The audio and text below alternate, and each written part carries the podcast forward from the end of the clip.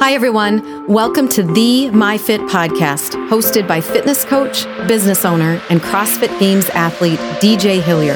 Physical fitness and podcasting are two of his life passions, and his goal is to train, educate, and inspire those who want to improve their general health. These podcasts are designed to help everyone, from the occasional gym member trying to improve their overall wellness to the fitness enthusiast.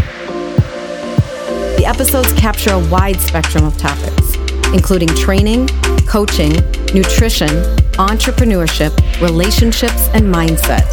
Follow the show on Instagram at the MyFit Podcast and subscribe to his newsletter at djhillier.com. So let's get to it. Hey everybody, welcome back. This is DJ Hillier, and you are listening to another edition of the MyFit Podcast. This week on the show, I'm accompanied by my dad, Craig Hillier, and we had the pleasure in sitting down with Brandon Voss. If you guys remember back in episode 129, we had Chris Voss on the show. Chris is a former FBI hostage negotiator. And since learning and listening and taking in everything that Chris taught us, my dad and I have been just awestruck and wanting to learn more about the Black Swan method, what it means to be a master negotiator, and how we can bring some of those tactics into everyday life. So we wanted to reach out to Chris's son, Brandon, to have him on the show. Brandon is the Black Swans president and thought leader, and his mission is to teach clients how to identify the three main types of negotiators and develop a methodology for dealing with them in the most successful way possible. Brandon has been instrumental in adapting the FBI's hostage negotiation techniques into the business world, as well as served as a guest lecturer at places such as the USC and Georgetown School of Business. Brandon also helped co-write the best-selling book Never Split the Difference, and I'd recommend everybody listening to go check out that book. It's one of my all-time favorites. Some of the topics we got into, we got into a lot of things. The first we're talking about what are the three types of negotiators and how can we recognize them and also work with with them. Then we talked about defining what is deference and how is it used in communication. We then talked about it was a fun little role playing back and forth. I wanted to give you guys a very real life example of what it's like to be able to negotiate with somebody who might be a little bit intense. What are some things that we should or shouldn't say? This is a really fun role playing moment that I got to do with Brandon. After that, we talked about how to deal with somebody who is snarky or testy without cause. It's just kind of who they are. How can we work better with some of those types of people in our lives? Then we talked about understanding labeling and also mislabeling as one of Brandon's favorite negotiation tactics. Then I uh, gave him a, a, question that he's probably not used to getting, but it's fun to hear an answer of how do you get the attention of somebody at a bar or a social event? We know that you get about seven seconds of somebody's attention before they're on to the next thing. So, what can we do as man, men or women at a bar trying to get attention of uh, somebody else in seven seconds? Then after that, Brandon taught us how we can all get a hotel room upgrade into a suite and how he is this tactic has never let him down. After that, we talked about the power of silence in negotiation and why it's so important to let things sit. And then we close down by talking about the difference in storytelling when shifting from an I focus to a you focus. So many golden nuggets in this uh, episode. And we could have talked to, Brandon for hours on hours because we're just so interested in learning more about the art of negotiation. If you guys are like me and my dad and you like, you enjoy this type of stuff, go follow the Black Swan Group on Instagram. Check them out on YouTube. They also have a ton of free resources on their website, www.blackswanltd.com. And like I said earlier, go get their book, Never Split the Difference, if you're curious on hearing more about some of the high stakes negotiations that Chris Voss was a part of. And as always, if you guys enjoyed the show, be sure to leave a rating and review. That stuff helps my show grow tremendously. And I can't thank you all for doing that. Thank you guys for the continued support. I know you're going to love this episode with Brandon Voss. So without further ado, let's get to it. Let's go. Brandon Voss, welcome to the My Fit podcast, man. It's an absolute honor to have you on the show today. DJ, it's great to be here. Craig, good to be with you too, man. I'm happy about this.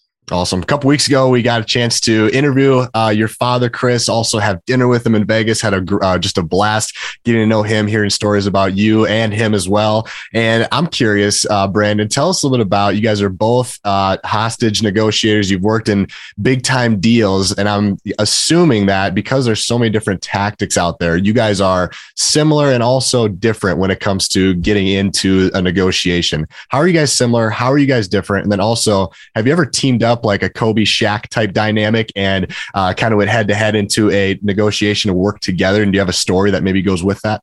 Yeah, yeah, sure. Well, first of all, clarification point. I was technically never a hostage negotiator myself, but uh, I, have had a chance to learn from the great ones, including Chris. But yeah, we we um, uh, we love negotiating together.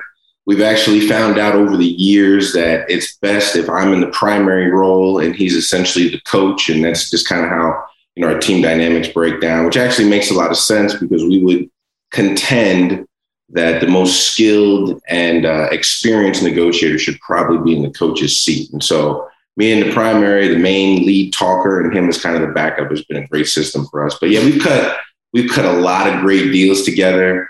I would say the biggest difference in our approach is, you know, we're both naturally assertives, but since we've negotiated so many times together, you know, he kind of takes the assertive role. He's a little bit more direct. He can be a little bit more um, uh, brash at times. And it actually works well because it almost creates this like good cop, bad cop dynamic. I can come in and, and hit him with an accusations audit and then everything's okay. So the dynamic works really well. It's interesting when you talk about negotiation. Some people, just the word kind of freaks them out. There are people who just don't want to negotiate at all. And I'm curious, Brandon, wh- why do you think that is? They are afraid of it, or they don't want to look cheap. What What is the the background where some folks are like, hey, I'm just I'm just going to pay full retail? You know, to your point, I think it's a combination of things, but I think that the main issue is around the fear of the process.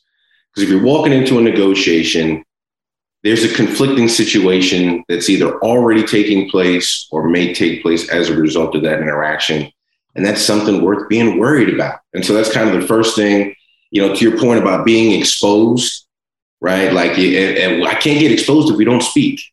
But if I talk to you, I might say something that gives you leverage or exposes me in some way. And I'm worried I might say something like that. And so all these things get built up in our minds. We tend to compromise our position before we even get there.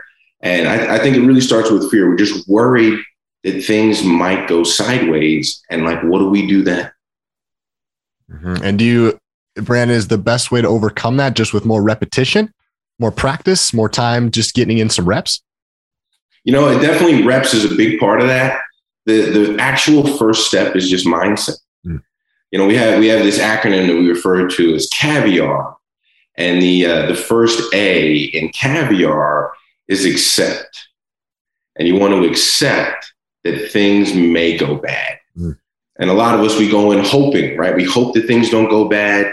And then if they do, we're like, oh my God, I, you know, you're completely caught off guard.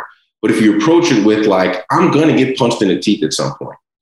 When you get hit, you're much more likely to move out of the way than stand there and let it hit you with surprise. And so it's really much, it really starts with how are you mentally wrapping your mind around the process? So being a former football player, and I, I can see the smile on your face. Listeners won't be able to. Is there a, what's your mindset? I mean, is there a pregame ritual that you go through, much like you would as a as a football player when you're going to go in? You and Chris are going to go in for a, a serious negotiation. What goes through your mind? What's your pregame? Yeah, no, that's that's great. And and you know, similarly to this whole punched in the mouth thing, I noticed in myself the fear around stepping on a football field and, and really like, you know, the butterflies, the jitters that you get before you get out on the field, all of that went away the first time I made contact with someone. I was completely in my element the first time I got to hit somebody else. And I, I, see that coming up in negotiation, right? Like the jitters, right? I might get punched in the mouth, but when the punch comes, now I feel like I'm in my element. And so it's, it's a very similar thing. You know, it's, it's, it's um, uh, the one biggest difference is I try not to get too hyped up before a negotiation like I would before a football game because uh, I don't want to end up yelling at someone like I would on a football field, right? you got to make sure you avoid that. But yeah, pre-game ritual, man. Just get accept that things are coming, things are going to go sideways, and I'm confident that I'm going to be able to react well in the moment, stay cognitively flexible. Very cool. So us uh, on this side of the camera, we're very much involved with Black Swan. We know a lot of the tactics, but I want to take some time to teach the listeners a little bit and catch them up. And one of the things that you talk a lot about are the three different types of negotiators and how we can recognize that and use our tactics to help be more successful. Could you give us an example of what those three are? Walk us through. And um, Brand, a lot of our listeners are fitness enthusiasts, so maybe we can paint an example of somebody that's in a gym, maybe somebody that's going to come and they're thinking about signing up for a membership what what might one, one of those people say in that scenario? Yeah, no, that's great, and and I, I I I can talk all day about the negotiator types. I love this content. So if I if I babble too much, please feel free to cut me off. Let's go. Um, but yeah, so three types: assertive, analyst, and accommodator. I made reference to the assertive earlier. It's the direct, straightforward, the person that feels like they're coming down the tracks like a train right? You can feel the intensity at the table. That's the assertive. The analyst, much more standoffish. They're harder to read, they're much more reserved, and they're naturally very skeptical of other human beings, especially at the negotiation table. And then the accommodator, very relationship focused person, generally uh, much more upbeat, high energy, very approachable, very easy to collaborate with.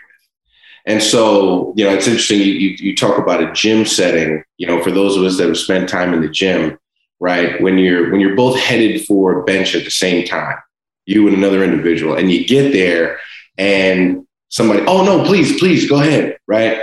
Chances are that's an accommodator. Got it. And I've actually had this happen to me before. Me and another guy were angling for a bench over by the dumbbells, and I was slightly closer than he was and he took off his weight belt and threw it on the bench to hold the spot for himself.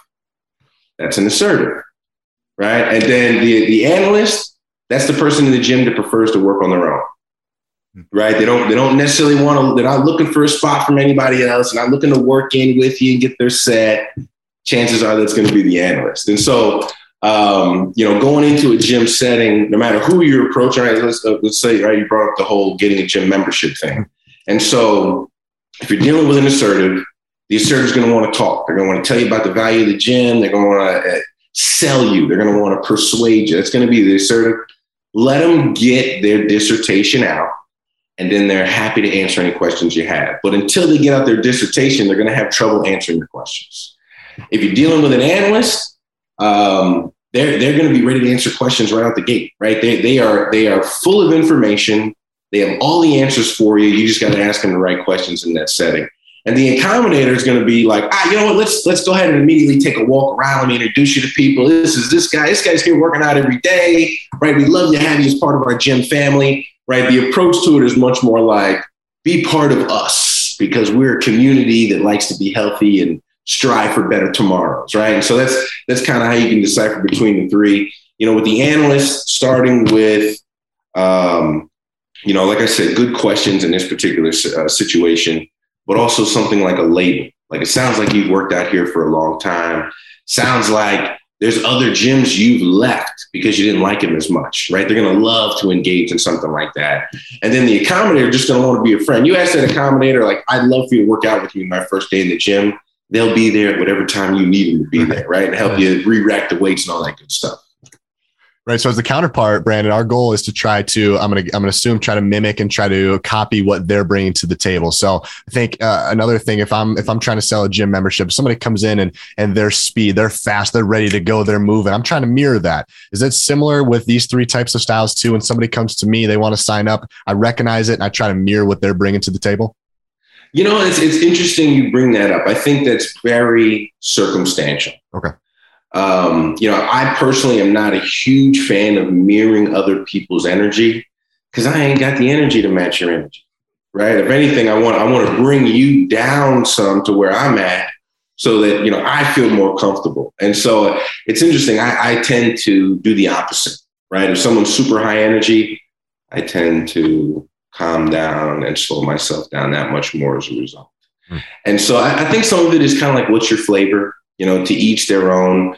But to your point about matching energy, when it comes to like building common ground, someone that sees a mirror image of their energy in someone else, you know, there's I'm not sure what what chemicals are being dumped into the, the neocortex at that moment, but I think it can be very powerful as far as starting the initial connection with another human being for sure wanted to ask about the assertive one and it seems that that could come off as aggressive and it could be could take people back make them uncomfortable. If we were to pick that one apart because i think it's the most complicated maybe the most delicate brand if you would agree. How, how do you work with somebody that is more on the assertive side? What are some things you should do? Maybe some things you should avoid. That's that's a great question because i think that's what people struggle with the most to your point. And also even though there's three different types we always imagine ourselves negotiating against the shark the aggressive person, that person that's going to come at us like a train. And we're probably going to hit see that person maybe 30% of the time. But going back to dealing with them specifically, the assertive always, always, always has an agenda when they come to the table. And the assertive also operates based on respect. I don't gotta like you. I don't, I don't gotta agree with you, but there has to be a mutual respect here. And so, one of the best ways to show respect to an assertive is to allow them to lead, especially out the gate. And if you've identified assertive and assertive, and you're in a situation where the assertive doesn't talk right away, a great way to get them started is simply sounds like you got a place you want to start. well, as a matter of fact, I do, right? and then they'll talk for 20 minutes. Sure. And they feel respected when we can sit in our chair allow them to engage in that, and then simply use mirrors and things like encouragers to allow them to keep going and let them know that we are, in fact, in the ring with them. Now, if we get that out of sequence, the assertive is going to become combative right away hmm. because they're going to feel disrespected. And then their reaction is, well, then I don't need to respect you either. And so now I'm going to turn it up a little bit. I'm going to turn it up a couple more notches. But if you can get them through that initial phase, the assertive, I think, then becomes the easiest of the three types to work with. Because they're also the only one of the three types that can be convinced with logic in the moment, but they got to be in the right mental space. And so once you get them there, then you know it actually becomes a very collaborative interaction. That's one of the things I really like about the assertive. It's just they can be so abrasive up front that it seems impossible to ever get to a place where we're fully collaborative that's kind of that traditional me against you mm. approach. And one of the things I love about Black Swan that is so different is deference. And when Chris first brought it up, I'm like, I wish I knew what deference really meant. So because I didn't know, our listeners probably don't know, but I know that that's that's the magic in the mix for a lot of interactions. Talk a little bit about what deference is. Yeah, and really, really, it's one thing to define it; it's another thing to display it and engage with it at the table. And so I'll focus much more on displaying and engaging. And so the first thing about um, showing deference actually goes back to this whole thing: he or she who cares least wins. And so it's not that you want to show that you don't care, but you want to show that you're unaffected. No matter what kind of crazy things you do, it's not going to rattle me. I'm not going to go, I'm not going to be too high. I'm not going to be too low. I'm just going to allow you to engage in whatever it is you feel like you need to do right now. And then I'll find a way to respond amicably to that, right? Without inflaming the situation. And a lot of that response is a tactical empathy approach, right? What what motivations, what emotions, what passions, what life narratives are they indicating by the very last thing that they said to you? And if you can verbalize that, that's one of the great ways to do it. And Another another great way to show deference. Chris talks about tone of voice all the time. You know, I actually, you know, we talk about the late night FM DJ voice. The tone of voice that I that I personally really like, we don't really have a name for it, is one that like your cadence is very broken up. You can hear a lot of exhaling, and it very much comes off like, I, I need your help. I, I, I want us to be able to figure this out together. And so something along the lines of, um, let me see, I'm trying to think of a quick example. Someone comes at you harshly, and you know, for example, I don't, you know, we don't have the money for that. That's way too much. You guys are way out of control. Your pricing is ridiculous. You got to be out of your mind charging us that. And the response to that might be, I'm sorry, man. It, it, it just, it sounds like Hmm. we are just both really off base. Right. And you can hear it like, just help me out here. I am not a threat to you. If anything, I'm trying to figure out how to make us both better. I mean, you can almost hear that in the tone. And that's one of the great ways that I like to make sure I show deference to the table. One of the best pieces of advice I ever got is when you go into any kind of a sales presentation, the mentality is, I want your business. I'd like your business, but I don't need your business. Mm-hmm. Mm-hmm. And when you have that, because when you're desperate in sales, it never works for you. When you're desperate in a relationship, it never works for you. So true. So true. Yeah, so I, I would say, like my, I, I think you guys know, I'm a, I'm a former sales guy myself. I've been through all types of different sales training, and I love that model. And the only issue that I have with it is, especially when I think when it comes to assertives and analysts alike, if you don't have your mind fully wrapped around that, the whole "but I don't need your business" piece can really lead to arrogance. Hmm.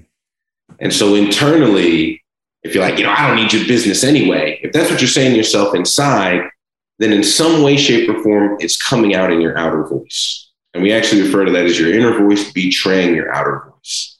And so if internally that's the way you think, then in some way you're going to come off like that to your counterparts. And the whole, but I don't need your business, I think the translation really goes to because I'm going to make a great deal with someone if it's not you. Mhm. As opposed to, I'm just too good, I don't need you right now, right? It's a slightly different mental approach to the same thing. And the latter leads to uh, much more deference at the table rather than misinterpreted arrogance. Mm-hmm. It's a good distinction. Brandon, something that I promised that I'd get myself to do here is I wanted to ask if we could do a role play scenario. And I've heard Chris do this multiple times. Uh, I've seen on YouTube you guys do it. And I, am not a uh, professional by any means, but I'd like to just see what I could do in some sort of a role, role play scenario. I, I know you guys have done the 60 seconds or she dies or something like that. Would you be open to doing a role play with me? And maybe the that would kind of that story would help the listeners understand a little bit what it's like to be a negotiator and how hard it really is. No, that, I think that would be fun. Yeah, I'd, I'd be happy to. All right, let's play.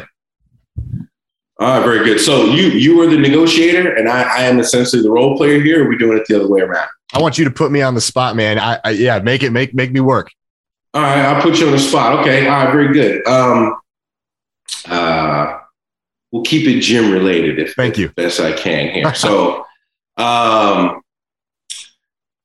man, I was at you guys' gym last week, and I was amazed at how messy the free weights area was. There were weights everywhere. Nothing was re-racked. There were sweat marks all over. I mean, we got a pandemic going on here. And I walk into the free weight section, and there's sweat marks all over every bench. I can't lay down to get my workout. And I actually just went home because I couldn't imagine exposing myself to that environment. Man, um, Brandon, I'm so sorry that that you that you felt that way. Um, what can we do? What can we do better next time? Well, get get your get yourself together, get your ass in gear, get some more people on staff, and make sure that they're over by the free weights to make sure that the free weights are re-racked and that the benches are wiped off because it is unsanitary. You can't have this happen at a time like this. Brandon, I agree. I hear you. I agree. Um, I'm going to take this to my staff right away. It's important to us, especially during a pandemic, that our gym is clean. I'll make sure that we take care of this right away. Well, I'm, I'm obviously going to need some sort of a discount. I'm going to need like a couple of months free because for me to walk in and see this happen, right? I'm paying good money to be a part of this gym. And I walk in and I can't even work out in the space. So I'm clearly going to need at least two months free as part of my membership. Again, I hear what you're saying with the pandemic and things going on. I think you could imagine right now that the, the gym spaces and the gyms are struggling. We really are just not, are not in a place to discount. But I want to make sure that next time you come in, we're going to have the place cleaned uh, and we'll do anything that we can to make your experience better the next time you come into the gym. How can you expect me to continue to pay for a membership that I don't even know if I can use on any given day? This is hard. I. So I'll, I'll, so I'll jump in here real quick. Break I'm sweating, man. I'm bit. sweating. Help me out. no, that was, that was that was good, man. There's a lot, lot of good elements of, of what you did there. And so um, I, I, will admit I, I, had trouble like like trying to keep you under my thumb. I, I struggled with that. It was those I was being very conscious of staying angry while we were talking. So you know, kudos to you because I almost broke character there a couple of times. Um, but I will say, like one, and this is this is something that we all do as human beings in negotiation. Someone comes to us and they express a grievance. We apologize, we tell them we understand, and then we immediately go into explaining to them that they either shouldn't feel that way or will make it so they never feel that way again in the future. Mm-hmm. Now that makes sense because it's problem solving mode. We naturally go into problem solving mode because we've all grown up in an education system that is designed to put us in that place mentally.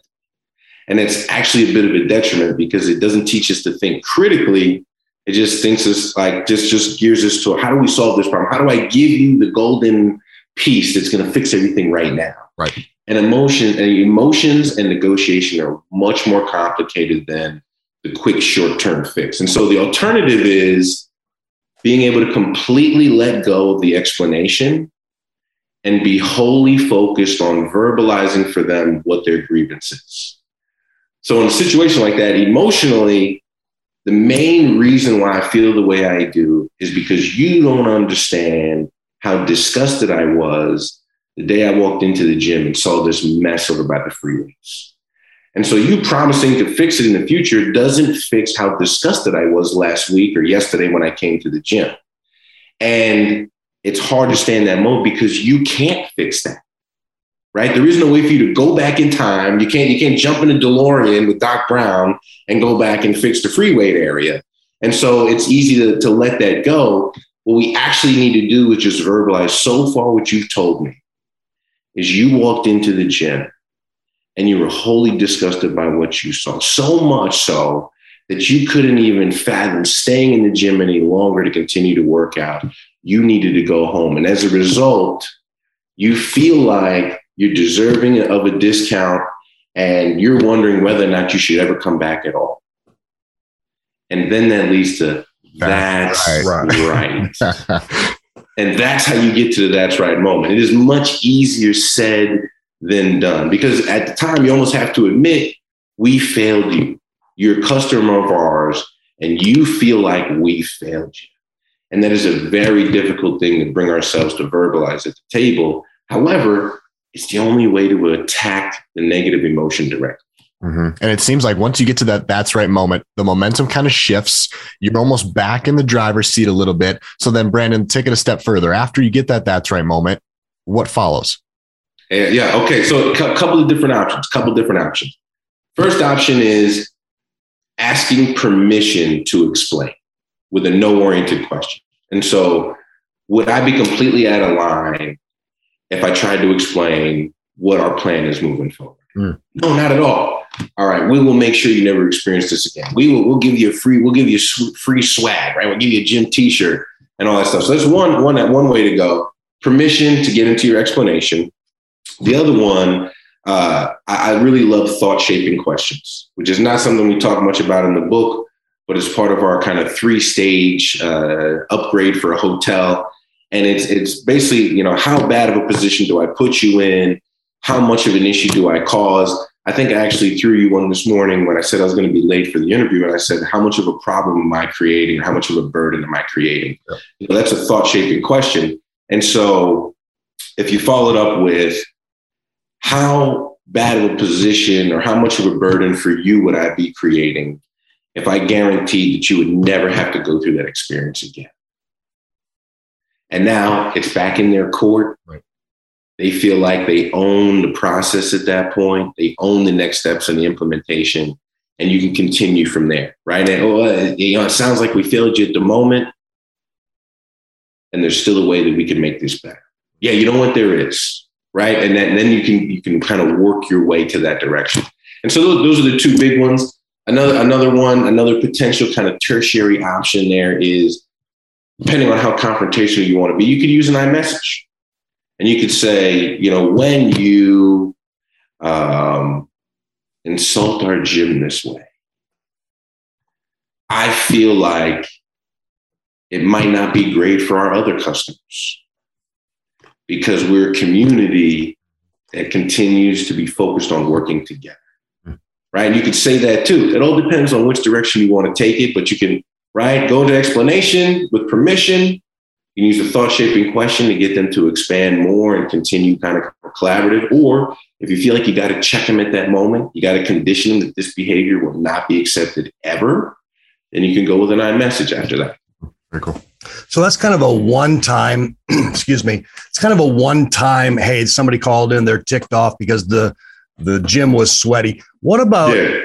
what about Brandon when you've got either a coworker or you have someone who you're interacting with on a consistent basis who just they seem snarky. They seem to their first uh, communication is to kind of bite your head off. And after everybody's going to have a bad day, but this is like a consistent pattern and it's getting underneath your skin. What, how do you, how do you work through that? How do you communicate that their tone, their approach is not helping the situation or it's not working for you? That's, that is such a great question. I'll actually start with the piece about getting under your skin because this goes back to mental mindset. This goes back to inner voice versus outer voice. One way to get over this internal trigger is to accept that you have you are caused to the problem in some way. And once we can accept that we've contributed to that problem that they have, makes it a little bit easier for us to mentally get wrapped around how do I verbalize an understanding to them? It's much harder to verbalize an understanding when internally you're like, this is all your fault. I am not at fault here. You have caused all these problems makes it very hard to verbalize an understanding when you feel like there's no need to. You don't you don't deserve that from me. You haven't earned it. And it makes it very difficult. We actually create mental barriers for ourselves. So that's the first thing, accepting that you've contributed to the problem in some way, even if it's in their crazy, convoluted mind, in some way based on their perspective. And then the follow-up to that is a couple, couple different moves in, in the moment. You can simply label the emotion. You know, it seems like you feel like you're under a tremendous amount of pressure. It seems like you feel as though you've been put out on an island with no support whatsoever. Right? You could go that way, go right at the heart of how they got there emotionally. Or I mentioned earlier the I message, right? Let's say that this has been recurring. You've done your best to verbalize, you've done your best to label those emotions, and you still feel like you aren't getting anywhere because each new conversation you start at the same spot then I would say an I message is, is very fitting for the moment because it's, it's designed to condition unwanted behavior out of our collaboration. And so I would go with that and I would lead in with this is going to make me sound extremely combative. This is going to make it sound like I am not on your side at all. When you barge in my office with that type of attitude, I feel like there's no way we're ever going to be able to move our conversation forward because it's actually our job to figure out how to collaborate. Right? That's that's an option, right? You could change the wording up a little bit, but the structure is simply when you and you state the behavior that's unwanted, I feel, and you simply state how you're either affected by it or you could use, I feel like I've let you down. You can almost use it as a self-deprecation moment. You, you have the option. And then the last part, because and you simply state what the solution should be. Because we got to figure out how to solve this problem by Friday. Because I can't think when you come at me like that first thing in the morning. Because if we can't figure this out, how can I keep you on staff? Whatever that is, you just drop that into the because. When you, I feel because.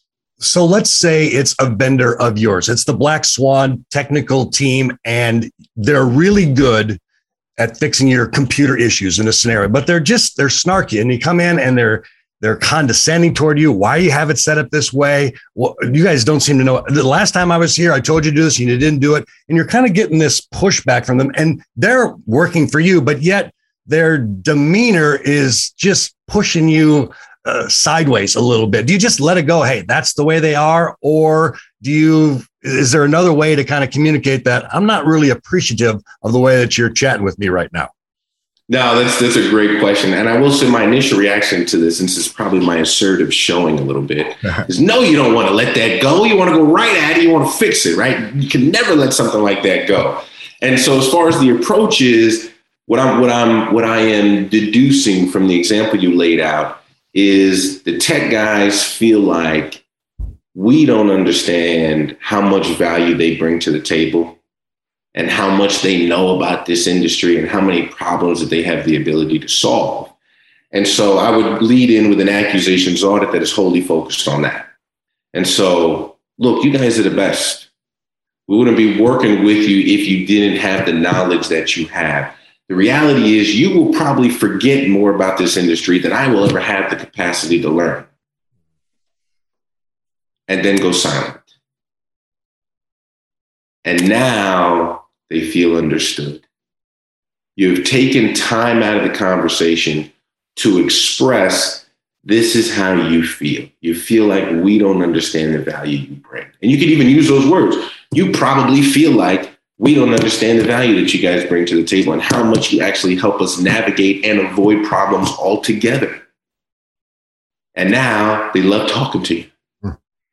Right? Once you verbalize an understanding that is that strong, people love to interact with you and in fact will bend over backwards to continue to make you happy.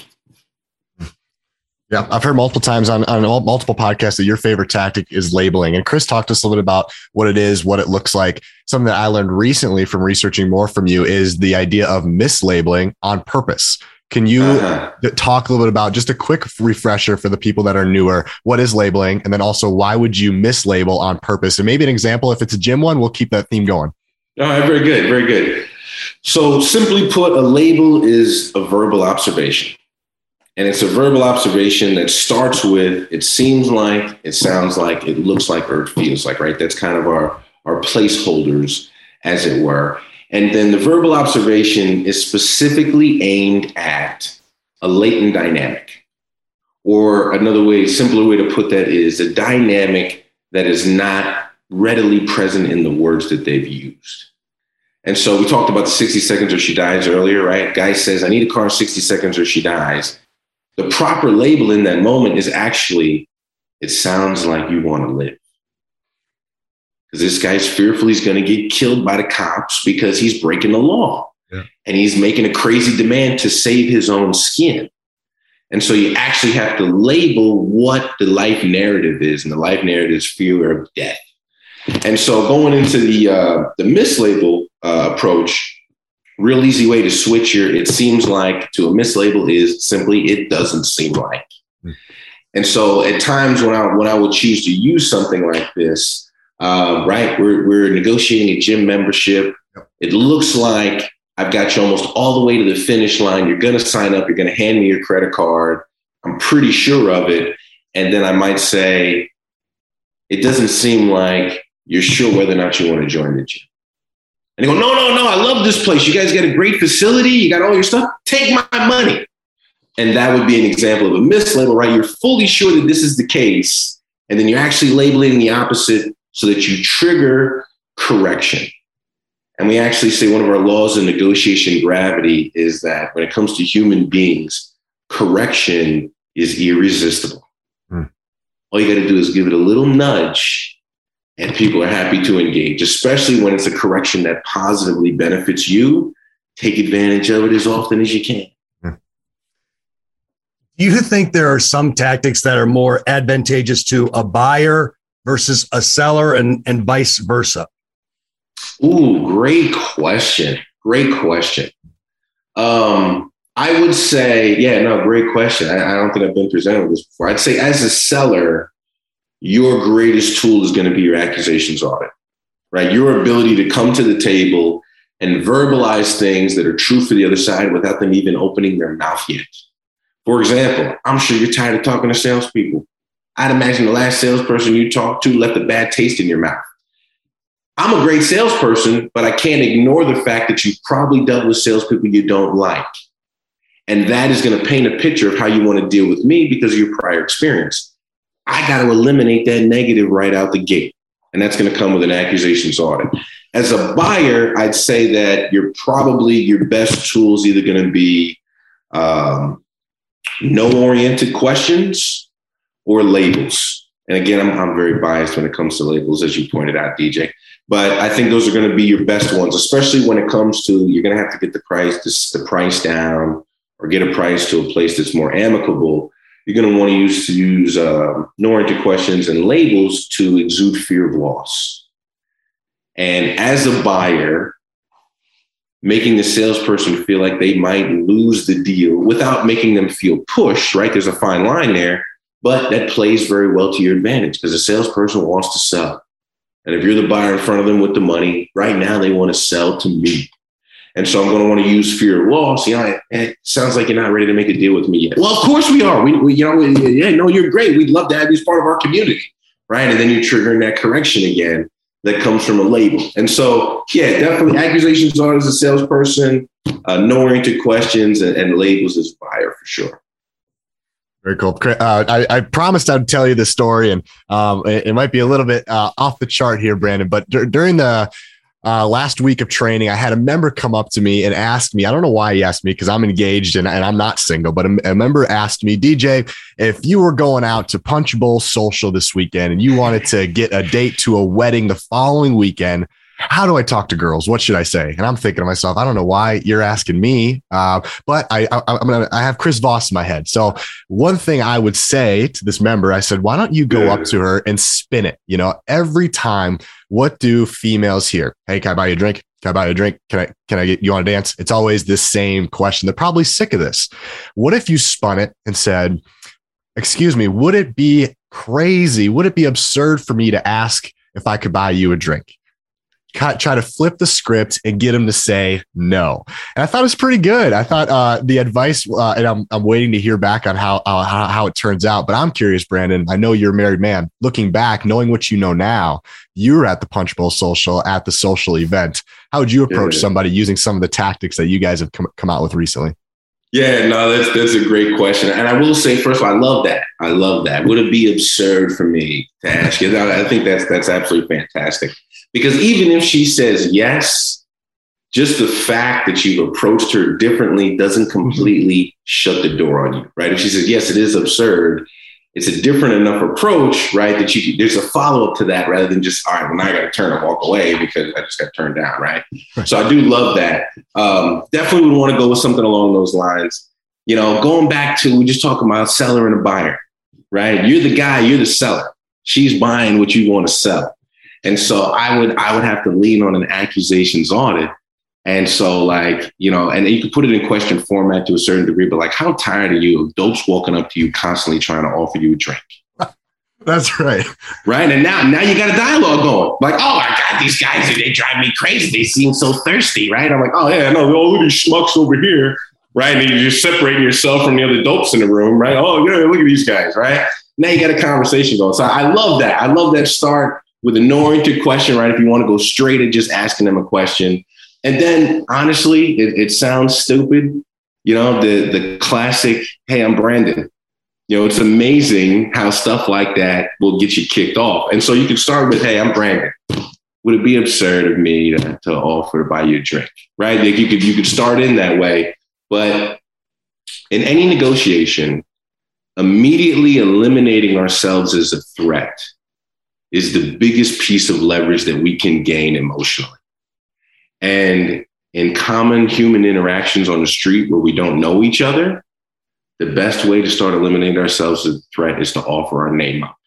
Allow them to refer to us by our name. Because you're still, right? Would, you, would it be absurd if I offered you a drink? You could still be a serial killer, right? I don't even know what to call you yet, right? Call you a drink guy, right? I call you, you know, good dude with the curly hair, which has happened to me before. Yeah, the curly headed, light skinned dude, right? I'm I end up being that guy. But uh, yeah, so no, that's that's a great question, and I, I love that no the question. Throw throw some accusations, audits, and introductions in there, mix them all together. You got a pretty good steward one of my favorite parts about the Black Swan Group, you and your dad, is the is the role playing, and uh, we got a chance to do it obviously a little bit ago, and then talking about this. Another one that uh, Chris brought us through at dinner that night was your idea and kind of your skit going through getting a hotel room upgrade, and yeah. you guys do. I think one of the most fantastic job that you guys do is just your tone. Your patience and cadence. Can you walk us through for the listeners? Because I think it's brilliant how to get a room upgrade, some of the things that you would say, maybe just a back and forth dialogue. Sure, sure. Now that's great. So the components of this is basically what we call a cold read is your opening line. And then you follow it with a much more robust audit. And then you end with a thought shaping question. And so, um, quick simulation of this, right? I was, I was actually, what was I checking? I think I was uh, addiction into a hotel in Atlanta this particular time. I walk up, my cold read is, man, I, I'm, I'm getting ready to ask you something that's going to completely ruin your day. And then go completely silent, right? Create an intentional void in the conversation, this dynamic silence. And I always get kind of like, they always look up. I always want to catch them like, all right, so sequence, let me tell you this. I give them my ID. And as soon as they look down at the computer and they're not making eye contact with me, that's when I hit them with the line. Because I know their brain is somewhere else and I want to bring them back on purpose. And so they look up at you from the computer and they get kind of this funny look on their face and they don't really know where to go next. And they seem to be waiting for me to continue. And then I'll wait an extra second or two to let that, you know, simmer a little bit. And then I go into, I am getting ready to ask you some, for something that I, in fact, do not deserve. And it is going to make me sound like another spoiled hotel guest that is making demands of you and then I go silent again. And in this this particular instance in Atlanta, this guy actually looks at me and he goes, "Just rip the band-aid off, man. Just just rip the band-aid off."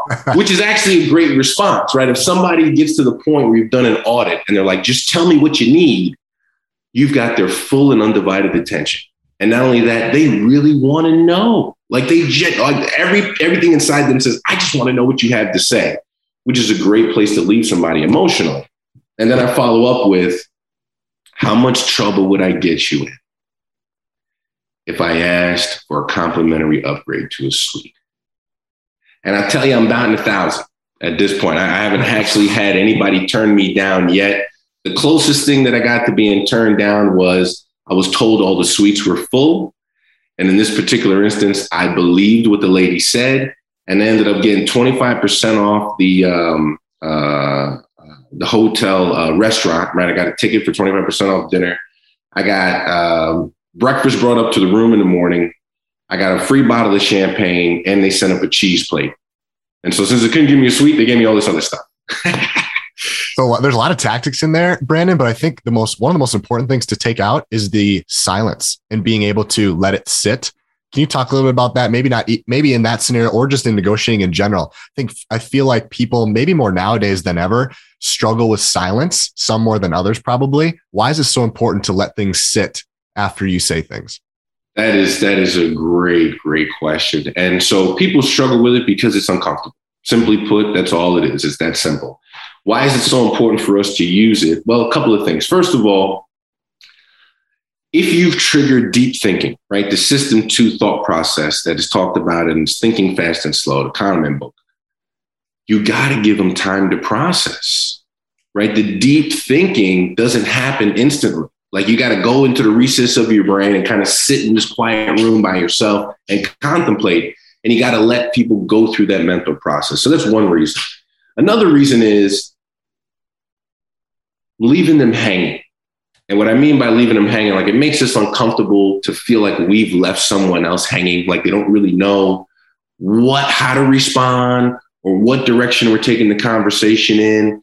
And we can feel that in our intuition, and it makes us uncomfortable to leave them in that state.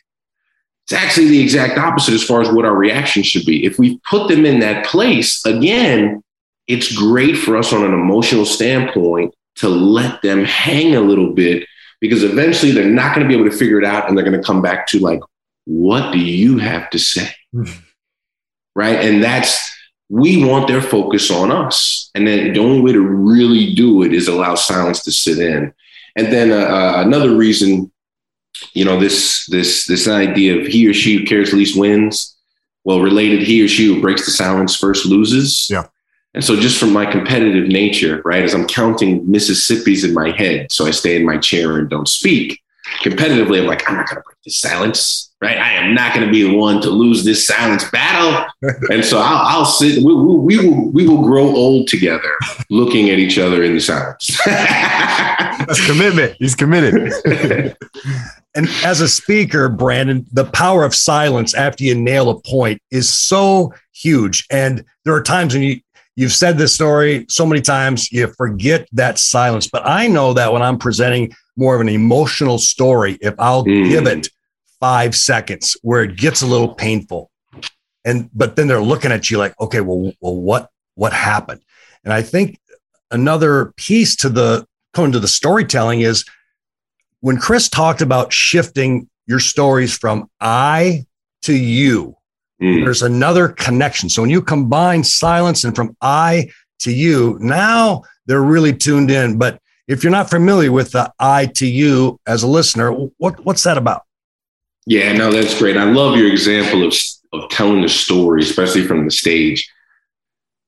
The only thing that puts people on the edge of their seat is anticipation of what's coming next. And one of the best ways to facilitate anticipation is silence, to your point.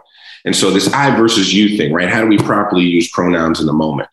Well, I like, from a negotiation standpoint, I actually prefer I, but I prefer I in the case of like, seems like I didn't give you what you needed.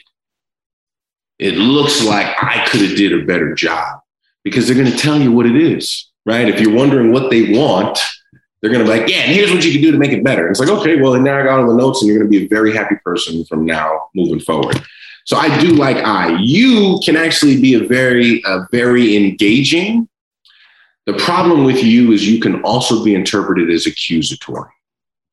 And so it sounds like you're hesitant for some reason is a good, engaging way. I am feeling your hesitation. I'd love for us to discuss it so we can figure out how to solve it. But then there's, it seems like you don't understand. That is, I think you're stupid yes. in disguise. Right. And that's when we can really get in trouble with you. So, without really understanding the differences between engagement or accusation and being able to utilize that well, we can get ourselves into trouble. Like the, another thing you know, it sounds like uh, you don't have all the information you need. You know, for us at face value, that sounds good because this is set up for me to explain to you the information that you need. But it's interpreted as you and your team and your research isn't good enough to keep you well enough informed to be able to have, be able to have a good conversation with me. And that's how that gets interpreted. And so the interpretation of what we say is much more important than what our intention is. And when we can understand the interpretation, then we can properly phrase ourselves to feed into the proper perception. So, how would you rephrase that question if you get the feeling that they don't understand or they don't have enough information? How would you reframe that? Yeah. So, the first thing is, again, verbalization of where they are currently, right? We always want to skip to, like, all right, well, let me explain to you how this is, how we can straighten this out. And the first step is actually, I need to move you mentally a little bit because you're focused on this bad information over here off to the side. And the only way for me to get you away from that is to tell you why you've got your arms hugged around this bad piece of information. And then you feel comfortable letting go once you know that I understand how you got there. Then I can lead into here's what you need to know. This is why I'm your trusted advisor, because this is the information you actually need to have. But we got to make that first shift up front before we get into that that type of engagement. Hmm, very cool. Brandon, this was fun. I want to be respectful of your time. For a closing question here, uh, obviously, if somebody wants to become a better negotiator, the first thing would be to get the book.